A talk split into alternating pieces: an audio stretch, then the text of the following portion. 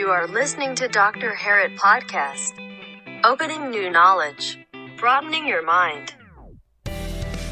สวัสดีครับ ผมดรหลิตและนี่คือดรหลิตพอดแคสต์เปิดความรู้ใหม่ขยายแนวความคิดของคุณ สวัสดีครับเพื่อนๆ เพื่อนๆกำลังฟังดรหลิตพอดแคสต์นะครับ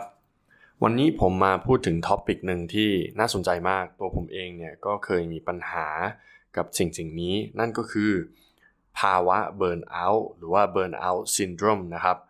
ที่เกี่ยวกับการหมดไฟในการทำงานนะครับ เชื่อว่าเพื่อนๆเนี่ยเคยผ่านจุดนี้มาบ้างนะครับ แม้แต่น้องๆที่เรียนหนังสือก็ตามนะครับ ก็จะรู้สึกว่าเรียนไปก็รู้สึกว่าไม่อยากที่จะเรียนหมดไฟ รู้สึกขี้เกียจหรือบางคนทำงานเนี่ยรู้สึกว่างานมันหนักหน่วงเหลือเกิน ทำไมมันถึงเกิดปัญหานี้นะครับ ก็จะมาพูดคุยถึงสิ่งนี้นะครับ เป็นภาวะที่ผมเชื่อว่าทุกคนเจอกัน แล้วก็ต้องการที่จะก้าวข้าม แก้ปัญหา แล้วก็ไม่อยากเจออีกพูดง่ายๆนะครับ ก็วันนี้จะมาพูดถึงท็อปิกนี้ คราวนี้ก่อนอื่นเนี่ยเรามารู้จักภาวะหมดไฟในการทำงานหรือว่า burnout syndrome กันก่อนนะครับ ว่ามันคืออะไร ภาวะหมดไฟหรือว่า burnout เนี่ยก็คืออาการเหนื่อยล้า ทางอารมณ์นะครับ ส่วนมากจะเป็นทางอารมณ์มากกว่า รู้สึกหมดแรง หมดพลัง สูญเสียกำลังใจในการทำงานนะครับ ซึ่งมันก็จะก่อเกิดทัศนคติเชิงลบ ต่อการทำงานต่างๆ ไม่ว่าจะเป็นความสามารถของตัวเราเอง หรือว่าความสามารถของเพื่อนร่วมงานหงุดหงิดไปหมดนะครับ อะไรก็ไม่ได้อย่างใจนะครับ ก็จะทำให้ประสิทธิภาพในการทำงานของเราเนี่ยลดลง แม้แต่เจ้าของกิจการเองก็ มีปัญหานี้เหมือนกันนะครับไม่ใช่แค่ลูกจ้างนะครับ คือเหมือนกับว่ามีความตันในไอเดียทำนั่นทำนี่ไม่ถูกสิ่งเหล่านี้มันมักเกิดขึ้น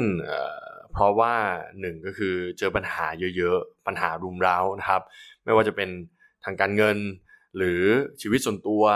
หรือในการทำงานนะครับ คือมันเกี่ยวข้องกันหมดนะครับ ไม่ใช่ว่า burnout เกี่ยวกับงานเนี่ย มันจะเกี่ยวกับงานอย่างเดียวเสมอไป อาจจะเกี่ยวกับชีวิตส่วนตัวด้วยนะครับ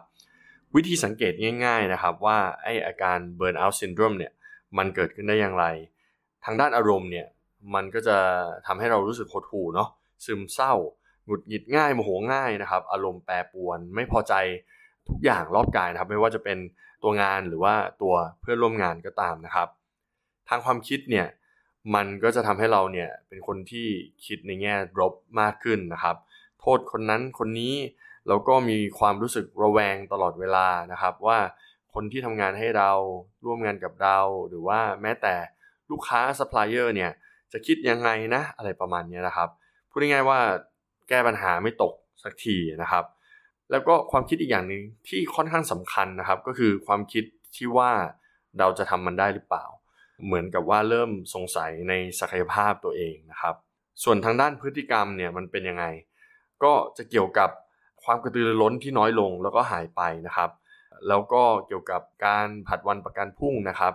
เมื่อต้องทำอะไรเนี่ยก็จะผัดไปเรื่อยๆ ไม่อยากคิดถึงมัน ไม่อยากตื่นนอนไปทำงาน ไม่อยากออกไปพบลูกค้า ไม่อยากทำงานที่ควรที่จะต้องทำนะครับ หรือว่าไม่มีสมาธิในการทำงาน พวกนี้ก็จะรวบรวมเป็นความเครียด ทำให้ไม่มีความสุขในการทำงานนะครับ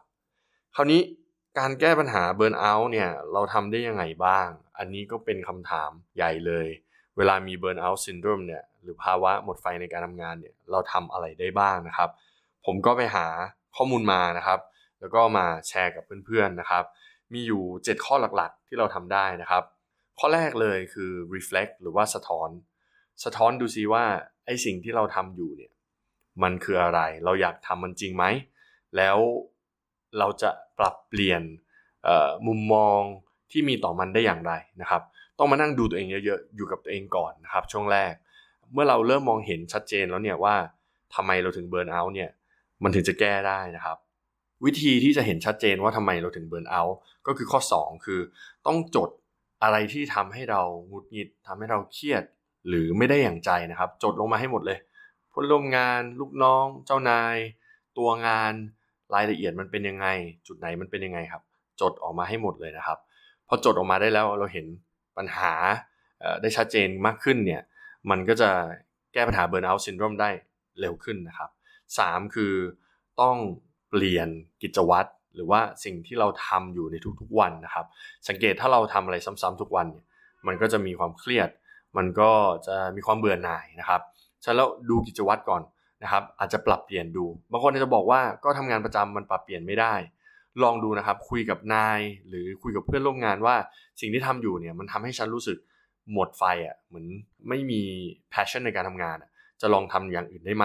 ก็ลองเปลี่ยนกิจวัตรหรือว่ารูทีนดูนะครับ ข้อ 4 กลับมาดูเป้าหมายหรือ goal ของเราเนี่ยว่าคล้ายๆกับข้อ1นะครับก็คือสะท้อนหรือว่ากลับมาดูเป้าหมายหรือ goal ว่าสิ่งที่ทำอยู่เนี่ยมันเป็นสิ่งที่ฉันอยากทำจริงๆไหมมันเป็นเป้าหมายที่เราต้องการอยู่หรือเปล่า เพราะว่าเป้าหมายมันเปลี่ยนได้ตลอดนะครับ แล้วก็การยึดติดกับเป้าหมายเดิมๆเนี่ยมันก็อาจจะทำให้เครียดได้นะครับ พอทำตรงนี้ได้ปุ๊บข้อ5นะครับ seek support หรือว่าหาความช่วยเหลือจากคนที่เขาเคยผ่านหรือมีประสบการณ์เหล่านี้มาแล้ว เชื่อหรือไม่ครับว่าปัญหาที่เราเจออยู่ปัจจุบันเนี่ยมันมีคนที่เคย ทำแบบที่เราทำมาแล้ว หรือเจอปัญหาแบบนี้มาแล้ว ก็พยายามหาความช่วยเหลือนะครับ มันก็จะทำให้เรารู้สึกว่าเรามีคนช่วยเหลือนะ มี support นะ แล้วความเครียดมันก็จะน้อยลงนะครับ ข้อ 6 ครับก็จะต้องหาอะไรที่มันเป็นบวกเข้ามาในชีวิตนะครับ ไม่ว่าจะเป็นกลุ่มเพื่อนที่มีพลังบวก กลุ่มพี่ๆน้องๆที่มี passion พลังบวกในการทำสิ่งต่างๆ หรืออ่านหนังสือ ฟังพอดแคสต์ดูทีวี ดูหนัง ที่มันจะให้พลังบวกกับเรานะครับ ถึงแม้ว่ามันอาจจะไม่ได้มาแก้ปัญหา 100%แต่มันจะทำให้เรารู้สึกดีขึ้น รู้สึกมีความมั่นใจ รู้สึกปลอดโปร่งมากขึ้นนะครับ ก็อันนั้นเป็นข้อ 6 ส่วนข้อสุดท้ายข้อ 7 ครับ มันจะเกี่ยวกับร่างกายของเราโดยตรงเลย สังเกตไหมครับว่าถ้าร่างกายเราไม่ฟิตไม่แข็งแรงเนี่ยจิตใจมันก็จะมัวหมองนะครับ การเบิร์นเอาท์ของการทำงานเนี่ยมันก็อาจจะเกี่ยวกับร่างกายของเราที่ไม่แข็งแรงไม่ปกตินะครับชั้นข้อ 7 เกี่ยวกับการกินให้ดีขึ้น หยุดละแอลกอฮอล์การดื่มการเที่ยวที่มากเกินไป นอนให้พอ แล้วก็ออกกำลังกายบ้างนะครับ เมื่อร่างกายเราแข็งแรง ร่างกายเราดีขึ้นแล้วเนี่ยผมเชื่อว่าสิ่งที่จะตามมาก็คือ สมองจิตใจเราจะเริ่มปลอดโปร่งนะครับ นั่นก็คือ 7 อย่างนะครับ ที่จะมาแก้อาการ burnout syndrome หรือว่า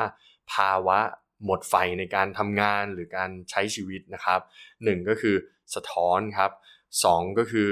จดลงไปว่าอะไรเป็นปัญหานะครับ เห็นปัญหาให้ชัดเจน3ปลี่ยนกิจวัตร C ตั้งเป้าหมายหรือมาดูเป้าหมายว่ามันใช่ที่เราต้องการอยู่ไหมนะครับ 5. หาคนช่วยครับ คนที่เขาเคยผ่านปัญหาที่เราเจอเนี่ยมีนะครับฉันหา คนช่วยนะครับ 6. หาอะไรที่มันเป็นบวกหรือ positive energy เข้ามาในชีวิต ไม่ว่าจะเป็นเพื่อน หนังสือดีๆ รายการดีๆ หนังดีๆ พอดแคสต์ดีๆ นะครับ และ 7. ดูแลสุขภาพนะครับ กินดีอยู่ดีพักผ่อนให้เพียงพอ อย่าออกไปเที่ยวหรือดื่มให้มากเกินไป แล้วก็ออกกำลังกายเป็นประจำก็ประมาณนี้ครับ ผมหวังว่า episode นี้จะเป็นประโยชน์กับเพื่อนๆนะครับ แล้วถ้าเพื่อนๆชอบ episode แบบนี้ข้อมูลแบบนี้นะครับ ก็ฝาก Follow ผมในแพลตฟอร์มต่างๆ ด้วยนะครับ แล้วเราเจอกันใหม่ใน episode หน้า สวัสดีครับ